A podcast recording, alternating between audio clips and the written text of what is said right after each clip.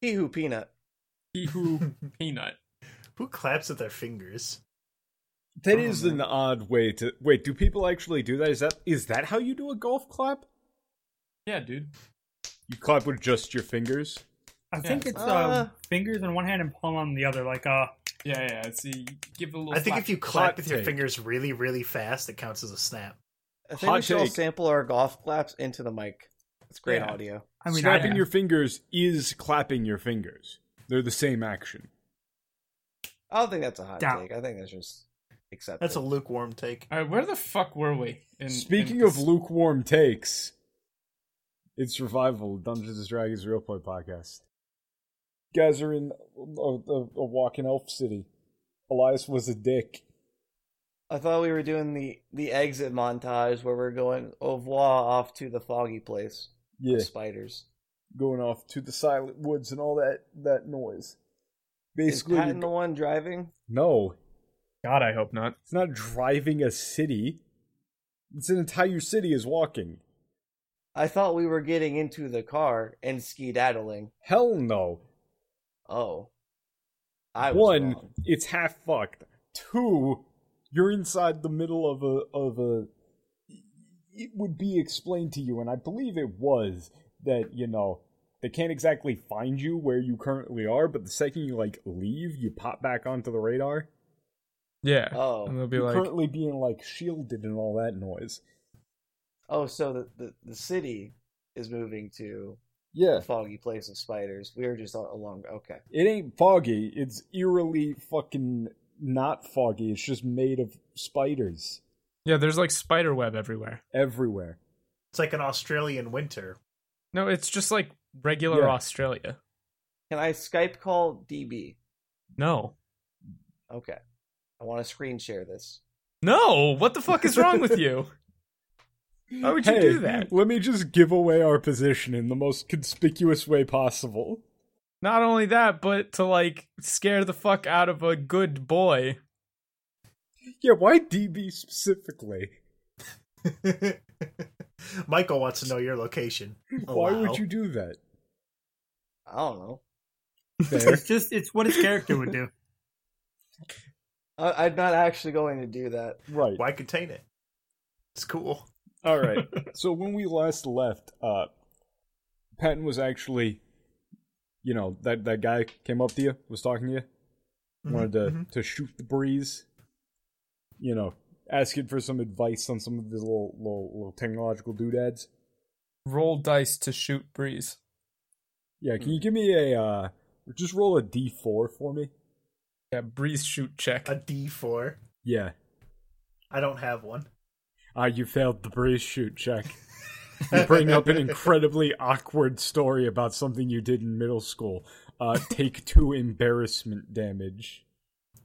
You should really not be saying these sorts of things in the game, because someone listening is going to be like, oh, Dan says that's like a good way to do embarrassment damage in our game. I'm not winning D&D anymore. I thought Patton had some resistance to embarrassment damage. I think he's immune. Yeah, I'm actually, it says it on my character sheet. It says Patton's a fucking moron. It doesn't bother him. But... No, yes, we've had to deal with some things where people go, oh yeah, that was a good idea, and we're just sitting there horrified, we're like, we were as sarcastic as humanly possible. I don't remember any of these scenarios. Alright, so what was Patton talking about to these people? Yeah. You were or this people? Yeah, there was breeze being shot. Also, if you will recall, John got those gloves. Oh, yeah. Right? So, if you so desired, you could choose to rid yourself of the affliction of seeing things that you probably shouldn't be seeing. I'm going to interject real quick to tell you I was actually literally shooting the breeze with a Dr. Patton's patent-pending Gust Buster. All right, you guys can continue. Of course you were.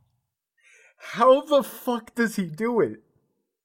I thought shooting the breeze was just like doing finger guns in conversation. Shut up. Just ignore Jerry. So I like how much no one laughed at that. As soon as I figure out I can do that, I'm probably going to immediately do that. Alrighty. So, I hate this. All right, so you grab the gloves, and you look up, and you can kind of see like one of those tendrils attached to you. Now that you got them, right? Ew. And all you got to do is just yank it with the gloves. And it was just Jerry that could see it too? Yes. All right. And Specky. Specky bats at the ghost tendrils. Yeah, but Specky's fine with it. Wow. Yeah, I'm going to rid Jerry myself of this stuff. All right. Does Jiron want to be rid of it? So, like, as a quick recap, this stuff is just, like, keeping an eye on me at this point. It's not necessarily, like... Okay. It feels bad. It doesn't feel good. But it's that, and it's somewhat of a two-way street.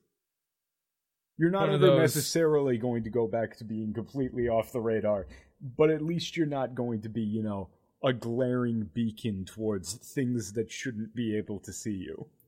Hey, you want to keep seeing the void, that's your call, Jerry.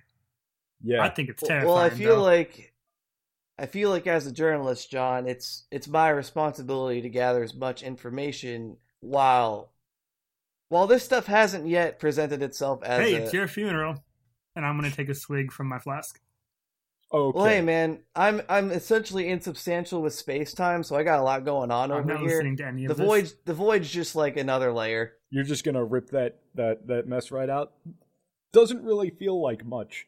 Except, so have you ever gone to bed while, like, I don't know, say, like, really sick, and then you wake up and you're totally fine? Like, that sharp transition between, like, running a fever and not? Yeah, like when a fever breaks. Yeah, that's basically what it feels like. That looming sense of dread and that, like, constant sense that you can't, like, sit still. That's just gone instantaneously. Well, everything is reverted back to not terrifying. Life's good again. Hallelujah. Yes. And Jiron is going to... so as John does that like dread feel that you have is going to get worse, actually. Not by much, but noticeably. Okay. So what I want to do with this is I want to, like, stabilize it and kind of like establish sort of a route, because this is all like some sort of a route in the way of like stabilizing the tunnel of what it's trying to do, because it's trying to send me stuff and I'm sending stuff back to it. Okay, I should probably communicate this better, but that is not a tunnel or a directional thing in terms of like 3D space. Mm-hmm. It's. Do you know how quantum entanglement works? Okay, Dan. To talk about this, we're going to need to talk about parallel universes. I just want a Scuttlebug Jamboree. Please don't bring quantum entanglement into this. John jumps up the stairs. It's yeehaw. Okay, John, brick smasher. So essentially, I'm on a different layer of existence than whatever this is. So it's not like no. Okay, so Michael, you're gonna have to help me out on this one because I have a horrible headache. I know what you're going for. Yes, you know what I'm going for. Of course, you do. So because we're the same person, basically. You're the same person. Basically, nothing is directly influencing you. You're not on another plane of existence. It's not anything like that.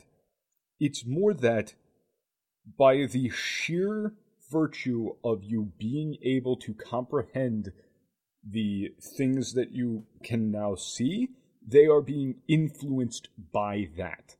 The mere observation of this is causing physical effects. You know how, like, in some games there's RNG, and the RNG is manipulated by button inputs? Yes. Mm-hmm. It's that. Okay. So I really shouldn't interact with it then. I should just kind of see what happens and, like... The more you try to directly interact with this thing, the more that It's going to interact with you in turn. There's no way to change even your observation of it without causing more effects that you have no idea what they would even be.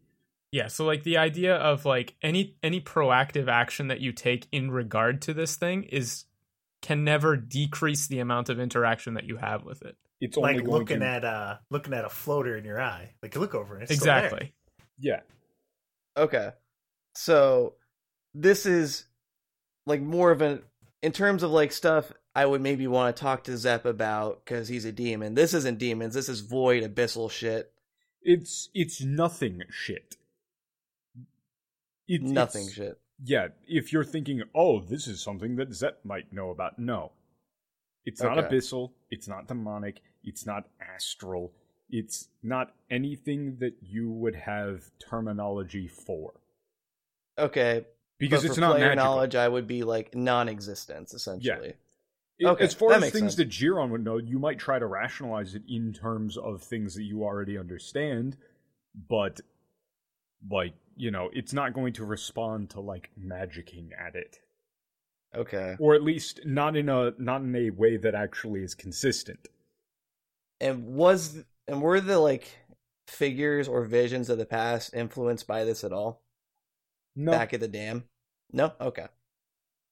Like, you don't get any retroactive knowledge as a result. So where is Jiron right now? Patton is presumably, unless Patton wants to be doing something else, hanging out with this guy who is very, very interested in his stuff. He's kind of roping Patton around, you know? He's just kind of following you. Like, okay. This is, like, for Patton, this is, you know... Patton's like the one guy who does the same sort of stuff as him, so he's just like, you know, like that kid, you know, like elementary school that really wants to be your friend. So he's like showing me all of his busted experiments. I'm like, okay, good. Let's try this. And then I take out a hammer. Yeah. Let me show you my electric powered hammer. I'm going to saunter over to this conversation. So Jerry's sauntering over. So anyway, then you plug it in there and it actually hits 4 times as hard. Don't actually touch the metal part of the hammer, though, or you will die. I have one question about that. How is this supposed to be medicine? Anyway, so you can also turn it around and use the other side. Hey, Pat, I think this guy is looking for more of your potions, less of your... instruments. Oh God, no, not potions.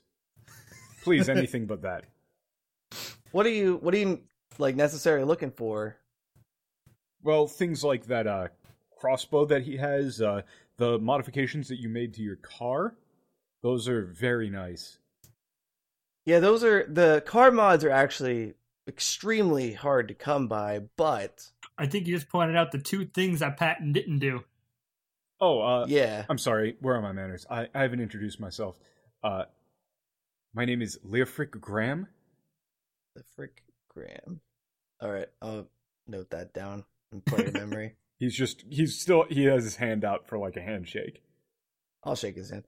And my name is Jiron Thalatak, but you can call me Jerry. I am the host of The Rock's most popular TV show. Oh, that's fantastic. The radio show. It's and both. Radio show. However you want to get it, however you may be listening. Well, I'll take live. You up on that offer, Jerry. Wow. Jerry's like visibly taken aback because this is the first time in months anyone has ever like responded positively to this line. Leofric Graham, you are a man of culture, and I might be able to help you out with some information on those car mods. Do you have anything that you built yourself? Oh, well, absolutely. I actually noticed a little thing with you that you might be interested in. He's going to pull out a small box.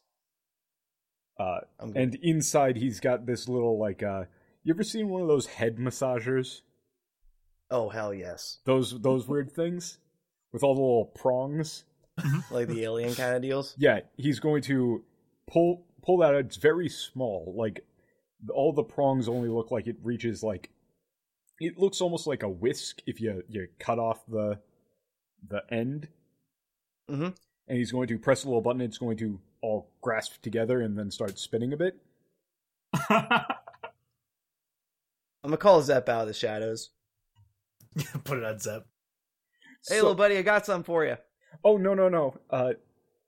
Well, actually, I think I should probably say something first. It's like I was saying to the doctor here. I understand that you were with Elias and you talked to Oscar. Yeah, he's kind of a prick. Wow. I'm not sure which one you're referring to, but please cut him some slack. You know, actually, he's often talked about your friend, Elias. I'm not sure why. Elias doesn't really seem to be interested in all these traditions as bright and colorful and as well. That's the thing. As they are. Neither is he, and neither am I, for that matter. Look, things are tough. Everybody's stuck around here, and well, things aren't exactly normal, or reassuring, or safe, and I can kind of feel it as we're getting closer to the White Forest. People are worried about dying, and not just in the normal way, in more of a permanent oblivion sort of way. Nature doesn't really work here quite normally, and people are having a hard time adjusting to that. And, well, from what Oscar's told me, Elias was always sort of a source of inspiration for him on how to deal with that. You know, when that why he was so begrudging to him? And he was trying to keep the peace. He has to act like the strong leader, or else people are going to panic. And that's why he put up with it. Huh. You know, when Elias shows up and he just utterly usurps him, borderline emasculates, and he just takes it. Big dick on campus, get fucked, nerd. He did kind of do that, and I suppose I'll apologize on his behalf. It's just, our encounters, we came from New York. It's been a very arduous road, and not everyone's been super friendly, so apologies for calling Oscar a prick. I also understand that you're friends with Alonza, and she's not the biggest fan of this group right now. People were panicking. Please don't hold it against him. He's a fantastic leader. He's really what the people need. I mean, if you believe that, you've been here longer than I have, and it's not my mom I abandoned, so I'm not really going to hold it against him. He was just kind of really, really mad. Anyway. I mean, everyone's stuck in this bizarre husk of a world, you know, watching the things that are very likely going to replace them growing all around them. They're sticking to these weird traditions because they're the only thing that's familiar. I suppose that's understandable, but I don't feel... You know, this is the second place I've come across where they feel like the end is coming. But I don't feel like that's the case. Is it not? I have reasons to believe otherwise, but until we get this congregation business resolved, it's not something I can really explain to you, although you might have a lot of interest in it. If you're into medicine, you'll have interest in it. What does this thing do? Jerry picks up the hammer and gets shocked. The whole reason I bring this up is because it kind of it relates to what I'm saying here. Hold still for a second. And he's going to reach at that brooch that you've got. Uh-huh. He's going to push the thing directly on top of the brooch, press the button. He's going to grab it and just like spark, turn, and then just like rocket off and embed itself into the tree behind you. The little whisk. And you get knocked back a little bit as well, and when you look down, you notice that the very plain design has actually sort of crumbled away.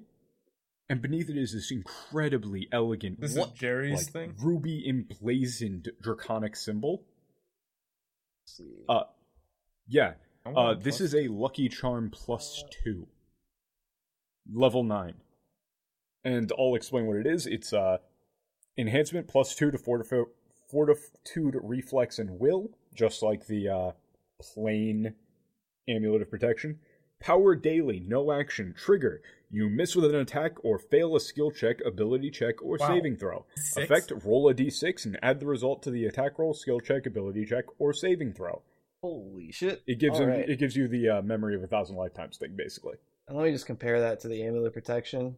Fort, reflex, will. Oh, wow. Nice. All right, I added it. Yeah, it's just a strict upgrade. The reason that this relates to what I'm saying about Oscar is sometimes people care about you more than their pride or circumstances will let them show. Jerry's a little bit put off by, like, how nice this guy is. I'm just going to do a quick insight. Yeah. To see, like, because I haven't, this guy literally just met me and is giving me all positive responses, which is not normal. Also, yeah, let me describe this guy real quick. He's got sort of ruddy brown hair, sort of, you can see, like, it's burnt in places. He's got some freckles along his face and some also burn marks and stuff.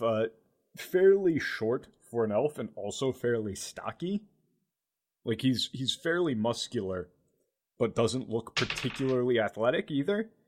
And he's wearing, you know, a forge apron and some nice workman's gloves. All right. So 17 on insight. 17 on insight? He just seems nice. Okay. Well, I definitely appreciate this, Leofric. Oh, no worries. Look, it's just that we absolutely need you. And Oscar needs you. We all need you. For what, exactly? What is it that we came here that you all think we can do? Like, I'm sorry to say it, he's going to kind of tilt his head. Like, just getting the crystals? At this point, I'm going to kind of walk up to the conversation. I've had just a bit too much to drink in celebration. Yeah. Put my arm around Jerry. Yeah. We're saving the world, Jerry. Haven't you heard? Oh, yeah. Yes. I thought you were more talking about, like, you know, the eventual, like, mana death or all that, us preventing that. Oh, no, that's just a crippling existential fear. This, we're talking about a bit more of an immediate one. You have to deal with this fear to be able to deal with the existential ones later. You know, one step at a time. Understandable, and yeah, we don't need to tell you about the mind walk. Never mind. But anyway, thank you. What were they called? Mind walkers? Mind flayers, but... Mind flayers. Honestly, I think that Oscar and your, well, big dragon friend Red are kind of the same in several ways. Very proud, guardians of a large group of people, can't ever appear to have weaknesses, and willing to sacrifice their own self-image for the greater good. I can see that. Main difference being, I don't think Oscar is going to become a problem later.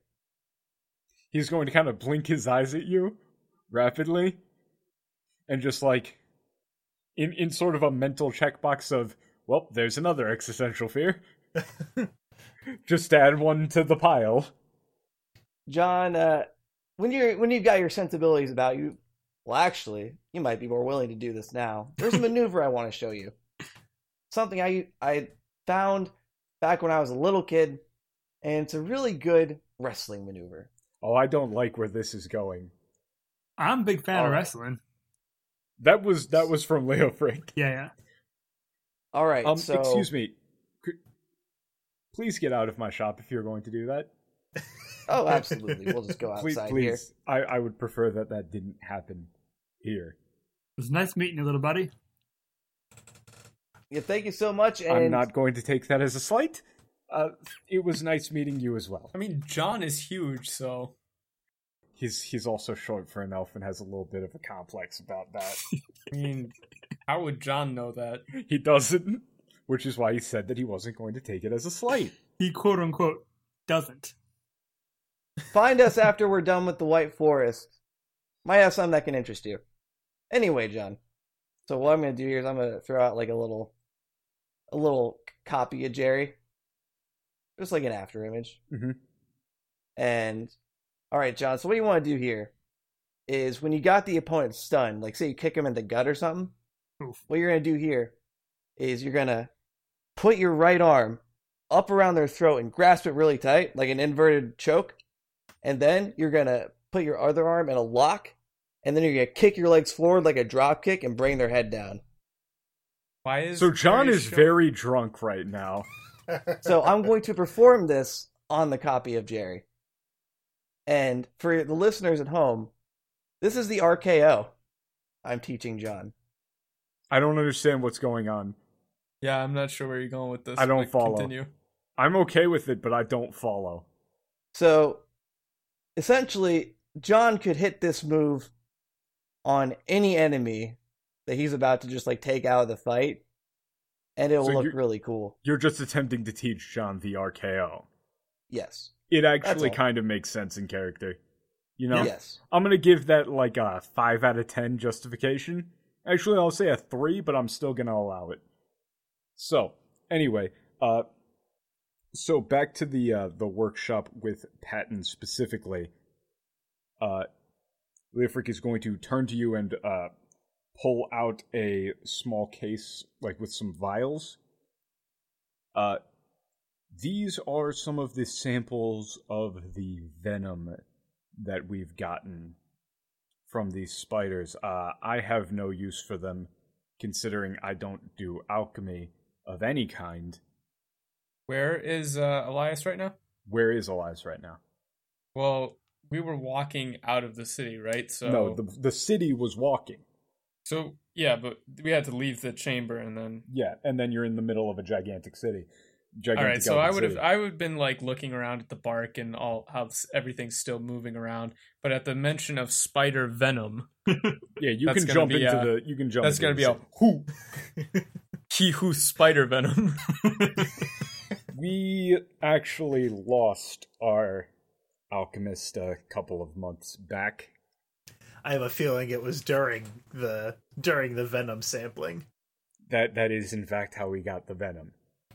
Oof. So they've been pushing it onto me, but I keep telling them artifice and alchemy are different, and they just keep saying, they're close enough. Just, they start with the same letter.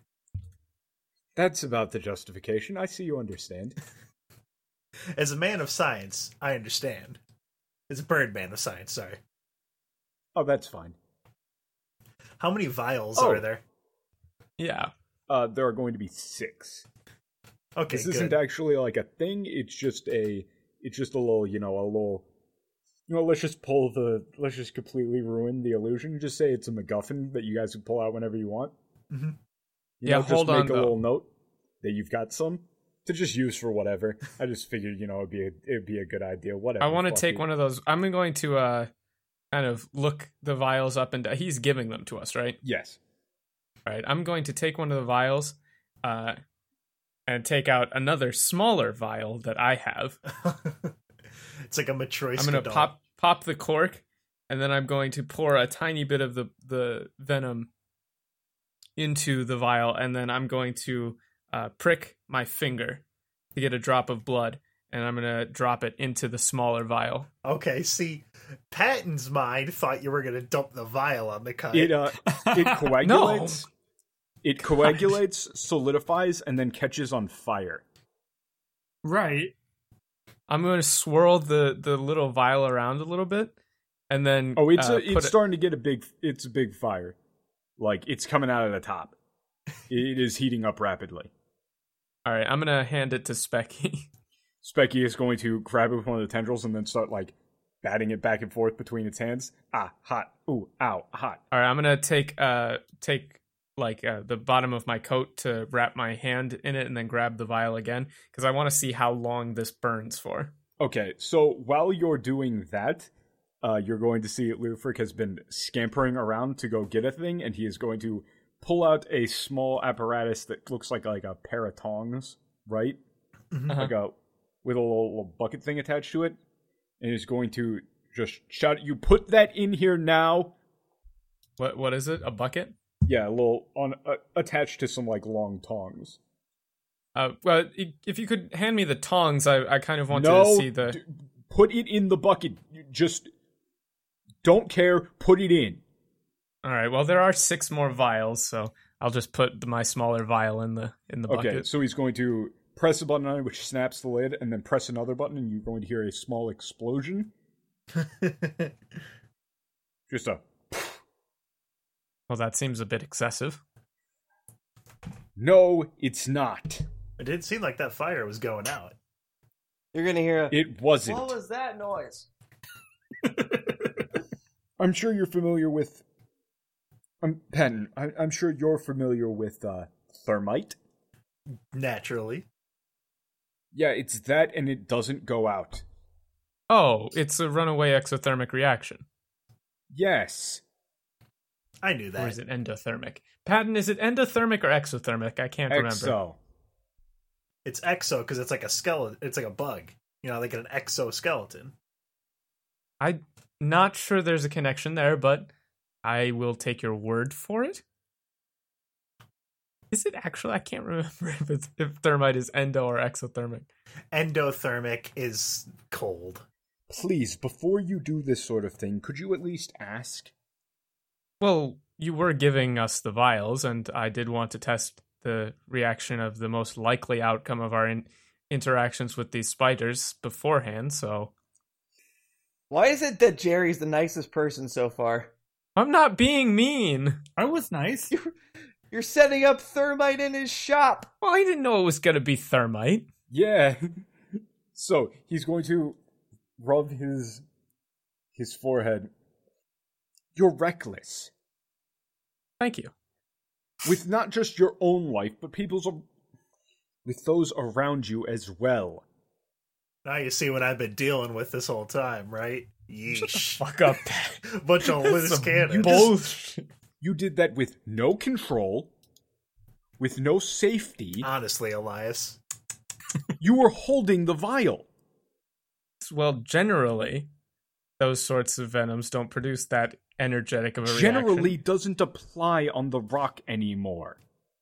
Yes, well, I've learned something now, so it's not, that big of a deal. It would have been if I wasn't here. So what exactly did you do to put it out there in there? Completely suffocate it and also destroy the tissue. Ooh. It doesn't... You have to destroy the mana in the blood itself. It feeds off not only the physical energy found in the blood and stored in the venom, but also on the mana. So it's burning away everything. It burns you inside and out, spiritually and physically. I don't like that. We've had a couple of them die from soul burn, as they call it, at which point they become walking husks. It's like dry drowning. We'll attempt to avoid that, but if you have any other notes on the biological properties of this venom, that would be very helpful. I have the notes that our alchemist left, though you're probably not going to like them. I'll take a look at the notes. They don't exactly follow your methodology. They're not written in acrostic poem, are they? Some of it is. It's unfortunate. Yes, it is. That's one of the few things that I'll agree with you on. Sensing some hostility here. Yes. I think it's about time we left this workshop here. Thank you very much for your help, Leaf, right? Leofric. Leofric. Call me Leo. Leo. Here, I've got something that I wanted to give you for being so helpful to us, just being generally, great person that you are. And thank you. Patton's gonna go ahead and dig around in the bag. He's gonna pull out this little handy dandy device. It's got a little speaker in it. It's got two buttons. This is I like to call this Dr. Patton's patent pending product producer. Just to give you a little bit of a kickstart on your own ideas. So watch when you press this button here, and you just press it here. Bandage. Now watch this other one. Broken. That one didn't really work. But you play around with that and make your own combinations. You know, get yourself started. Oh, it's like a fun little randomizer. Yeah. It's the basis for all of my scientific experiments. And this works for you? Yeah, I'm still alive. Elias and Specky are gonna do that kind of both look over at him, turn head. Oh, that explains so much. But yeah, I've gotten my use out of this, and I think you can get, I think you've got a lot of potential. A lot of patent potential. I'll point out. I appreciate that, Patton. Now we're gonna get out of your shop before we accidentally burn it down. Wait, did you just say you booped his nose? No, I did a finger boom. Like, pew, pew. Oh. With my bird talons. I was gonna say, damn, don't do that. Please, stay safe out there. We'll try. No guarantee. We may get eaten by spiders. He's going to happily wave goodbye at Patton and just kind of give Elias a glare. It's whatever. I don't fucking need these people. Such a dick. I'm not a dick. They were a dick to me first. They left Alonza to die. I didn't do anything wrong ever. It seems to me like you're judging them as a collective and not as individuals. This is Elias. They are a collective. They're like a bunch of fucking elves. Okay? This is like that one Chappelle skit. I don't want to be racist, but elvish people. Slide whistle. Technically, Elias, so you're Uncle Ruckus. No. God damn it, shut up. It's starting to get kind of late, and you guys see somebody sort of doing that Pirates of the Caribbean rope swing down from the top mast. Like from the top of one of the trees, right? They're gonna swing down on a little vine into right in front of Oscar's main headquarters place and do a little flip as they dismount. I'm going to try and find a way up the tree so I can swing on vines too. I'm assuming that John is still drunk. A little bit. All right. But he's only celebrating, so it's okay. Hell yeah. He doesn't have a problem. Right. He can quit whenever he wants. He's going to open the door for that, and you're going to hear some muffled yelling. Then Oscar, that guy, and his guards are all going to run out. Going to find as many of you guys as are available. Right? Who all is actually there. I think all of us. Well, I assume we were just walking together, so yeah. All right. Yeah. Walking through the city like that one scene from the animated Ghostbusters. Yeah, Oscar is going to motion to the scout, who is going to then, sort of almost out of breath, we have a problem. Oh, of course. Our earlier reports of the White Forest size are inaccurate. It's much smaller. And they're only from a couple of days ago. No, it's much larger. We can't take you much further. Oof. We need to retreat. Would us getting there still keep us covered and hidden on the radar thing? Is that in character? That's out of... yeah, I guess that's in character. If we would still stay hidden, yeah. Because I don't want us to pop up bloop, on the radar and then be like, oh, that's where they are. You should. Things disappear in there. Whew. I don't like this. I'm sorry. I still don't want to go in these spider caves, but we have to. We can provide you with scouts, a guide. Oscar is going to hold his arm out. Elias? That shouldn't be necessary. Our resources are at your disposal. What would you like? Well, to be quite frank, I don't think any of you should risk going into these spider-infested woods. It seems quite unnecessary from my perspective. Though I appreciate the help. We have dealt with large arachnids before, though not of this type. However, while I appreciate your offer, I think it would be best for everyone involved if we kept the risks primarily on our side. The scout is going to look down and, clench his fist a bit and just nod. Hey, you. Do you have a layout of the way to get there? No, we don't. Did you gather anything on your scouting mission that we could use? I think the nature of the forest changes rather too rapidly for any reports to be extremely reliable overnight. At this point. Yeah, that's what I was afraid of. It changes overnight in ways that shouldn't be possible. Yes, well, we'll have to take a look ourselves. If I understand correctly, you're short on scouts already, so I think it's probably best if you could maintain a watch, but we won't ask you to enter the forest yourself. We have a couple of rules that should help. Pat's going to take out a notepad. If you're going to sleep, you need to do it in the most open area you can find. That makes sense. If you find a tree that is open, don't go into it. If you see anything moving, it's an enemy. And if you hear anything speaking to you, don't listen. We'll be sure to keep these rules in mind. You wouldn't happen to have any samples of the webbing itself, would you? We can't cut it. Does it degrade over time when it's away from the other webs? It disappears. We think they eat it. Does it leave any sort of residue, or...? Some. We haven't been able to collect much. I think that should be sufficient. How does it react to the poison? You mean the spider venom itself? Yes. It doesn't do anything. How about fire? Nothing. How about cold? It doesn't burn. It doesn't freeze. Is it essentially immune to all the elements, would you say? We don't know. Well, I might be able to do something with that. When it's bundled up around the trees, it can't be cut, but in small strands it can. However, collecting it has not worked.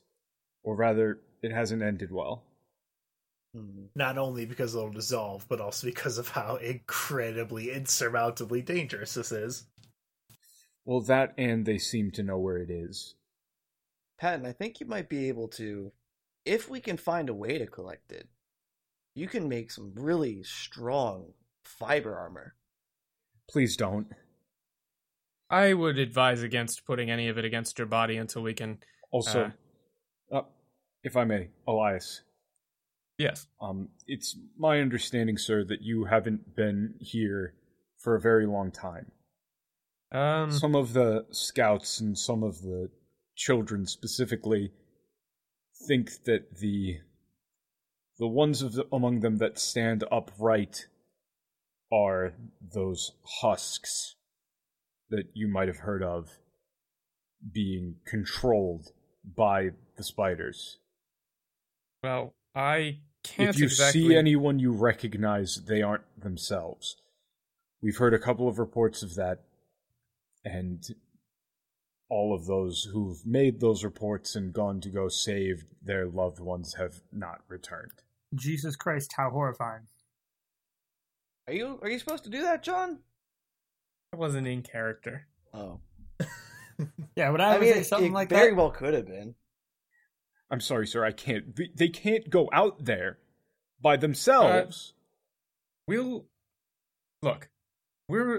extremely experienced not only in unknown situations, but also rather dangerous situations. It's far more likely that we'll be fine than we would want your scouts risking their lives, potentially sacrificing their lives in a situation that could be avoided.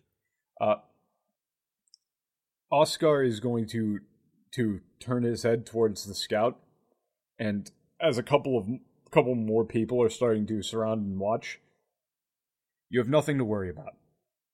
Dr. Adelhelm here is the greatest biologist and explorer that I know. Do I know this guy? It's Oscar saying it. Oh, okay. He's the best I've ever had the privilege of knowing. Thank you. Could I roll insight on the scout? Yes. Because he really wants to go, and it's not because he's worried about us. No, he doesn't want to go. You can roll insight. Go for it. Okay. I feel like there's a hook here. The hook is that he has to say he wants to go. That's a 9, so I'm not going to get shit from it. Would anyone else like to roll insight? I mean, I don't need to roll insight here. Elias knows that the elven custom of, like, you know, hospitality and saving face and stuff requires... Incorrect. Really? Yes. Yeah, like... If that's Elias's assumption, that's fine. That would be Elias's assumption, so I'll do an insight here. What'd you roll? Well, here, I'll roll now. 10 plus 7 plus something. Hold on a second. It should be substantially higher than that, right? 19 in total. 19 in total? What Patton's thinking... Wait, I thought you had a 12 in perception. Wait, it's my insight. I have a 10, and then I have insight. Yeah, never mind. I have a horrible headache. Yeah. No. Okay. On a 19... What Patton's wondering is, like, if this dude's issue is that, like, his perception is, like, I'm trapped in these trees. We can't really do anything or go anywhere. This is pretty shitty. Like, I can't do anything about this. And he wants... It's not a call to adventure sort of thing. No, not that, but, like... He's also not trying to just escape. He's not even necessarily wanting to go with you. You can tell... On that insight check, he's terrified. There's something else, like maybe he lost doesn't somebody. Want to go, but he's very genuinely concerned about you guys. Like the scouts know what it's like out there, and the idea of sending 4 people who have never been into these woods alone is... He feels like he's sending us he's letting us go on a suicide mission. Right. Which, I mean, he's not wrong. He's definitely wrong. We don't want to risk their lives knowing that we're far more competent at this than they are. That's true. That is not the issue. No, I know that's not the issue for him, but that's what Elias thinks. Would Patton come to that conclusion, though? As far as, like... Yeah, on the insight, he does figure out that it's a very genuine, heartfelt desire to not see you guys get put into that sort of danger. Oh, I was more asking, would Patton, like, agree with Elias' sentiment at that point? What? Well, I'm trying to read the elf. You read him correctly, and in you the would middle of this, considering that there's, like, you know, only half a second or whatever for this... Oscar is going to turn to him and the other scouts. Dr. Adelhelm will be just fine. If anything, we're going to have to worry about the spiders going extinct. Don't take too many samples. Yes, well, I wasn't intending on committing what could potentially turn into genocide. However... if the opportunity arises for genocide... Oscar is giving you a look like a play-along look. Yeah, I get it. Yes, well, I'll keep the sample taking to a minimum, though I can't guarantee that your rates of expansion notes will be accurate come tomorrow. And the scouts are going to get like a little bit of a smile on their face and like kind of look at each other like, was that a joke? Was he trying to make a joke? And they're going to start dispersing. Elias doesn't do like on-the-spot jokes, okay? He doesn't do quips. Yeah, I don't quip. That was a good... This isn't a Marvel movie, okay? All right, so at some point, I imagine John climbed high enough into a tree to find a vine. He just picked the first one because he really wanted to try it out. He held on to it about a second too long and ended up just kind of tumbling to the ground. Oh, okay, you're going to be the one to do that for yourself. So immediately as those guys disperse, John face plants into the ground. We got this. You're heroes. Howdy. That was pretty fun.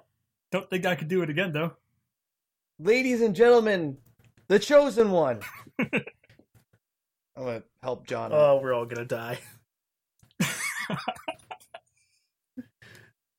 Here. I'll make an opening for you and we can give you some amount of safe passage here. I'll do this.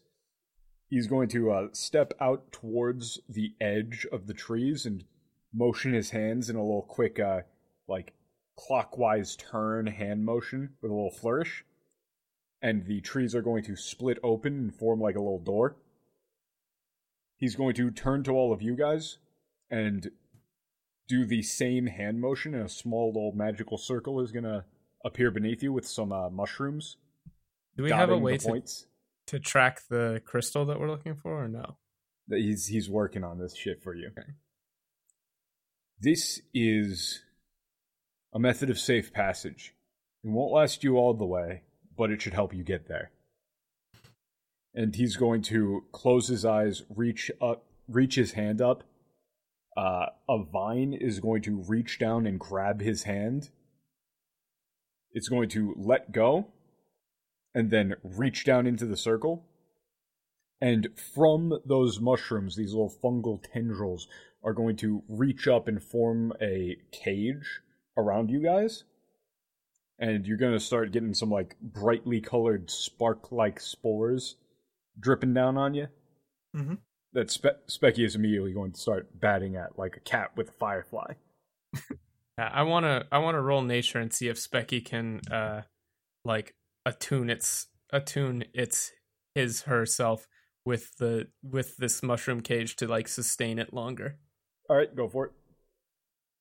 25. 25. All righty. On that 25, this is some classic elven magic stuff. Mm-hmm. And Specky is specifically and willfully excluded in terms of being able to affect this. He's got this thing on lock. So specifically you can't fuck with it. All right. He's in the middle of doing it. Well, I thought he was done. I'm glad he has to put in that block for Elias and not fuck everything up. Just let me do this. Just give me one thing. You dig. I was only doing that under the assumption that he was finished. Right. So anyway, the whole thing is going to then, the fungus is going to start growing between the cracks in those rings. And the cage is going to form into a little fungus igloo. And then the walls are going to start contracting in on you guys. So this is how a TV dinner feels. It's funny. And then as it's about to touch you, it all just pop, bursts, and you see a big old bundle of what look to be those dandelion tufts that circle around you guys for a bit. What? And you can see now that directly in front of you, any uneven terrain or anything natural just bends to accommodate you. Ooh. If there are any bumps in front of you, they're gone. If there's a small sapling in your way or, one of these roots, it just flattens itself. This is as much as I can give you right now. Please, stay safe. Thank you, Oscar. As the door is going to open up, and in front of you guys, you're going to see these colossal trees. Many, many times larger than the trees in the walking city. Hmm. And they are just coated in these spider webs. It's daytime out right now, and as you look into the trees, you can see that it eventually just becomes darkness. You can hear some amount of bird song, but only directly behind you, away from the woods. Even the wind seems to not go in. You've got the trees swaying before the white woods or the white forest, and then The ones that are encased in the web do not move. And Jiron. Yeah. As you look in, you can see the image of a small girl. Like a little girl, no face. Mm-hmm. Spectral-ish legs. Duck out from behind one of the trees. Like, look at you. You can't hear her, and she doesn't have a face, but you can tell that she giggles a little bit and runs deeper into the woods. Okay. Can I... So, with my connection here, is that like an always-on kind of thing, or can I... Oh, yeah, you can't turn it off. Well, like... Yeah, dude. I want to open it up a bit. Nope. What? It doesn't work that way. It doesn't. So I can't interface with it at all. It is not a thing that you can interface with. It is simply, it goes back. This is why I wanted to say that it's like quantum entanglement. There are individual states within things that you can interact with, right? Think of it like that are seemingly random. Think of it like the wacky mode in New Vegas. Not really. Think of it like you have a light switch in your house. And when you flip the light switch, a can falls over in the house somewhere. The next time you flip the light switch, something different happens, maybe. But similarly, if the can were to right itself, the light switch would flip back down.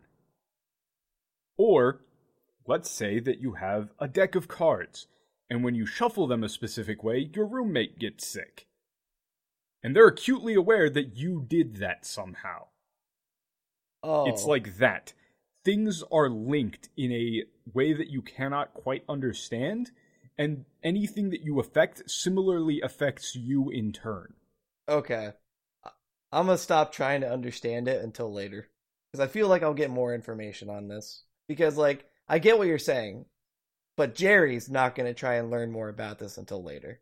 Because that's just going to come naturally. So it's the sort of thing that you can't consciously go, oh, I'm going to try and do this thing.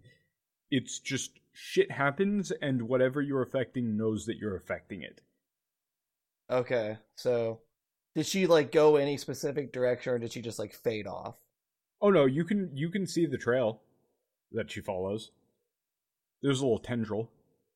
All right, I'm going to indicate over our telepathic connection, just so it's not audible. I just saw a vision.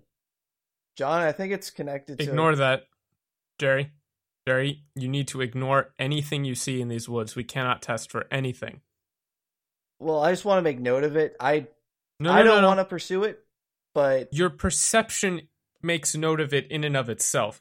You need to keep this sort of information away from us. Don't look at it, don't think it. I think we should tag each other.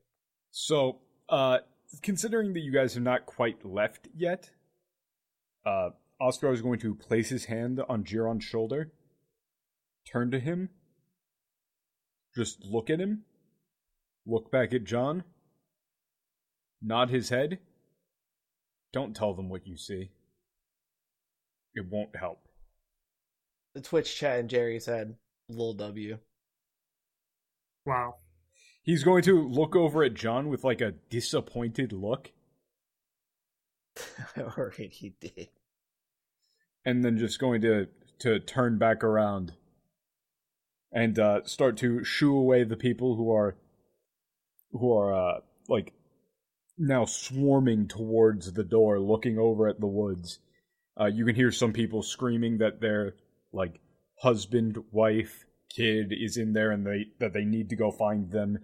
You can see some, like, strong guys in some armor suiting up, insisting that they're going to go. Mm. And Oscar is holding the way and keeping the peace in some way, shape, or form. Get out of here. So here's what I'm gonna do. I know that this stuff is this like web and stuff is uncuttable basically by anything that we've got, but we've got Mavala Jr. with us, right? Yes. Now, I have a theory, but what I want to do is put on a show for these guys, like a show of strength as we're leaving. So what I want to do is I want to basically mind meld with Mavala Jr. Mm-hmm. to step out of phase, like, with nature and, like, cut a half moon right in front of us in the web. All right, give me a nature check. So this is going to be me, like, putting my hand on Mavala Jr.'s head. You know, both of our eyes glow, and I want to step out of phase to base, because I'm thinking that this stuff only exists on this material plane, and it's like tethered to itself. So if you can cut it in one place, it'll all peel off. I don't know what any of that means. Would you believe a nat 18? Not total, but on the dice. So that would be... That's like a 30-something. Yeah, that's 32. Okay. On that, you're going to, you know, like... Oh, I'm sorry. That's not an 18. That's a 16. My dice is really worn in. Okay, so that's like a 30. Yeah, 30. Okay. So, on that, you're going to attempt to cut it, right? Yeah. With that, and you're going to realize that your assumption of what this stuff is not quite on the mark. It is technically just raw physical, and it's not inherently magical, but... Oh, does it absorb mana when you try to interact with it? Yep, kind of. And also, it seems like any individual point is reinforced by the other points upon impact. I see. So it's like a non-Newtonian kind of meme. Yes. In fact, active attempt to cut it makes it stronger. Yeah, but if I can get like one quick strand through. Right. You manage to actually dent it, right? But what it's going to do is it's going to like shear in some points and then immediately reforge. All right. So seeing that it shears... That alone, though... is enough for people to go like, oh shit. Yeah, but seeing that it shears and reforges gives me an idea. Well, it doesn't quite so much physically shear and reform as it does like... It does it more like a liquid. Where it wiggles and it wobbles. Like it displaces itself and then moves back in. Kind of want to like hit it in two places at the exact same time. Like in a sort of like collapsing wave kind of meme. I don't think we got time for any of this. The other thing that you immediately notice upon looking at this stuff is that vibration that you made in it travels abnormally far. Yeah, it's going to get amplified. It gets massively amplified. All right, so if people saw that and like saw, oh shit, what I'm going to do is I'm going to make a big flurry. Normally I would just take out my notebook and just like write down. So what I'm going to do is going to take like a big flurry, pull out my notes, and like have Specky get real close and start like examining it without actually doing anything, you know? But I'm going to make a big show of like, oh, I've figured this out now. Yes. And then I'll turn around and like wave as we, you know, walk into the woods. Yeah, as we're going, right. I want to turn back to the crowd and I want to say farewell and may the Lord be with you and tip my hat. You get a couple of high-pitched, like, shrieks. There are already John fangirls.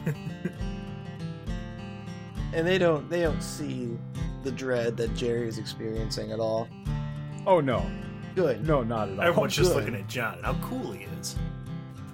Because Jerry's just looking forward at the forest with, like, the completely black eyes. Like, oh, fuck. Well, with that, I say we march to our deaths. Yeah.